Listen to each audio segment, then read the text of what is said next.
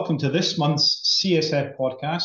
As ever, aiming to keep you up to date with the latest information and data in the world of rheumatology. We're going to continue with the theme of Jakafinib safety in the first of this month's podcast papers. Um, following the, the fallout from oral surveillance study published at the start of the year, Hoisnard and colleagues highlight the fact that observational studies of unselected populations outside of North America are, are still needed to fully assess Jakafinib agents. Um, and with that, I'm going to tell you a little bit about what they found using data from over 15,000 patients with RA in the French National Health Data System. Second paper in today's podcast focuses on the JAK inhibitor filgotinib.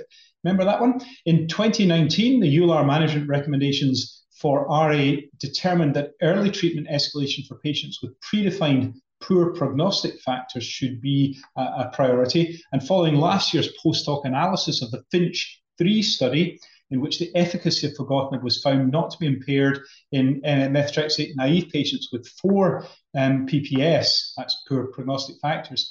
Uh, Bernard Combe and his colleagues extend these findings with their exploratory post hoc analysis of the Finch 1 study. So we'll have a look at that and I'll tell you the details momentarily. And as always, to get access to the, the detailed summary slides of the papers discussed today, please go along to cytokinesignaling.com. So, first paper risk of major adverse cardiovascular venous thromboembolic events in patients with RA exposed to JAK inhibitors versus adalimumab in a nationwide cohort study. Well, the background here I think is pretty self-evident. There is concern about VTEs and MACE in people with rheumatoid arthritis, actually across the whole JAK inhibitor field. The EMA and FDA have recently been vociferous on the subject and have made alterations to the label for the use of JAK inhibitors. And uh, there's clearly now a need for us to extend the data sets to inform this area beyond oral surveillance, and particularly to look at populations outside North America.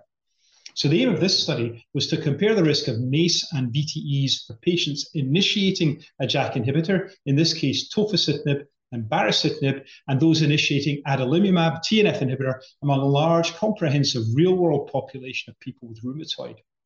The nationwide population-based cohort study of the French National Health Data System is the result, reported here, and it includes all individuals with RA who had their first dispensation of a JAK inhibitor or adalimumab between 1st July 2017 and 31st May 2021.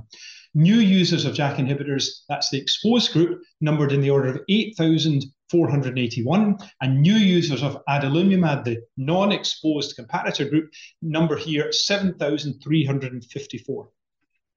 Primary endpoint of this study was the occurrence of a MACE or venous thromboembolic event. And the key results well, patients initiating a JAK inhibitor were older than those initiating adalimumab. Uh, those initiating a JAK inhibitor more often received other biologic treatments during the two years preceding the index date uh, than those receiving adalimumab. However, they, they had less often received uh, conventional synthetic DMARDs. So all of that is intuitive and makes sense. JAK inhibitor new users more often had multiple dispensations of systemic corticosteroids during the two weeks, uh, two years rather, preceding the index date. And patients initiating a JAK inhibitor had a higher proportion of comorbidities than the adalimumab group. So all of those are relevant to understanding the key data outcomes. During follow-up, 54 and 35 MACE and 75 and 32 VTEs occurred in the exposed and non-exposed groups respectively. So that translates into MACE incidence rates of 4.3 with the confidence interval 3.1 to 5.4 and 3.6 confidence intervals 2.4 to 4.9 per thousand patient years for the exposed and non-exposed groups respectively. VTE incidence rates were 6.0 and 3.3 per thousand patient years respectively and, and the risk of MACE and or VTE for the exposed versus non-exposed group was not significant. Now, despite a lack of power, results were consistent among patients over 65 years or older with at least one cardiovascular risk factor. Well, how do we interpret this? Well, on the face of it, this is a reassuring data set concerning the risk of MACE and VTEs in patients initiating a JAK as compared with a TNF inhibitor comparator. And it, and it does include patients with high risk of cardiovascular diseases. And the risk was not statistically significantly different. And despite lack of power, results are consistent among subgroups aged more than or equal to 65 and with at least one cardiovascular risk factors. I, I guess we're still uh, in possession of our regulatory advice and we have to follow that. But it is important that we look at these new studies as they accrue and indeed as requested by FDA and EMA. So let's hold our um, hold our peace, look for more data, and when we have those data available, we'll be in a better position to make informed decisions. At the moment, we follow the regulatory advice. The second paper concerns the efficacy and safety of filgotinib in people with a high risk of poor prognosis who show inadequate response to methotrexate. It's a post-hoc analysis of the Finch 1 study, as I said, from Bernard Coleman, my colleagues uh, in, the, in the Finch 1 group. So there are several characteristics that have been identified as poor prognostic factors. It's something that in EULAR we focused on to try and distill out those patients most in need of early therapeutic escalation. And these include being seropositive for rheumatoid factor CCP, high baseline CRP, high baseline disease activity, or uh, an extant bone erosion at disease onset, meaning that we've come to the disease onset a little late by, by definition. The 2019 EULAR management guidelines, and, and I have to say the, the, the update just published, um, recommend early treatment escalation for patients with predefined PPS. Now, the Finch 1 um, study, uh, remember this, filgotinib 200 plus methotrexate was shown to have superior clinical efficacy and comparable safety versus methotrexate alone, and showed comparable efficacy and safety to adalimumab plus methotrexate.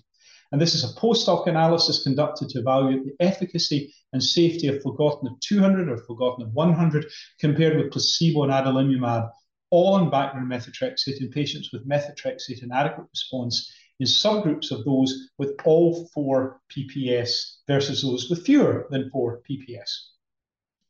Key results, well, RA disease duration was 8.3 years versus 7.4 years for patients with four or more PPS. Um, you get my point about the extant erosion at diagnosis. Um, patients with four PPS had higher CDAI, SI, and HAQ disability scores than those with less than four. At week 12, whether with four PPS or less than four, response rates in all ACR measures were significantly greater for filgotinib at either dose versus placebo. At week 52, filgotinib 200 ACR 20, 50, 70 response rates remained at least numerically higher versus adalimumab in both subgroups numerically.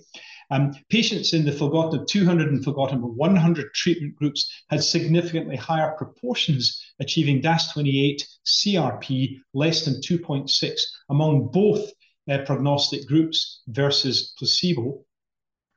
Now, concerning remission criteria, the number needed to treat for patients with four PPS was numerically greater than for those with less than four PPS. Again, intuitively sensible. And at week 52, filgotinib 200 reduced the uh, uh, target uh, mean TSS change versus adalimumab in patients with four less than four PPS.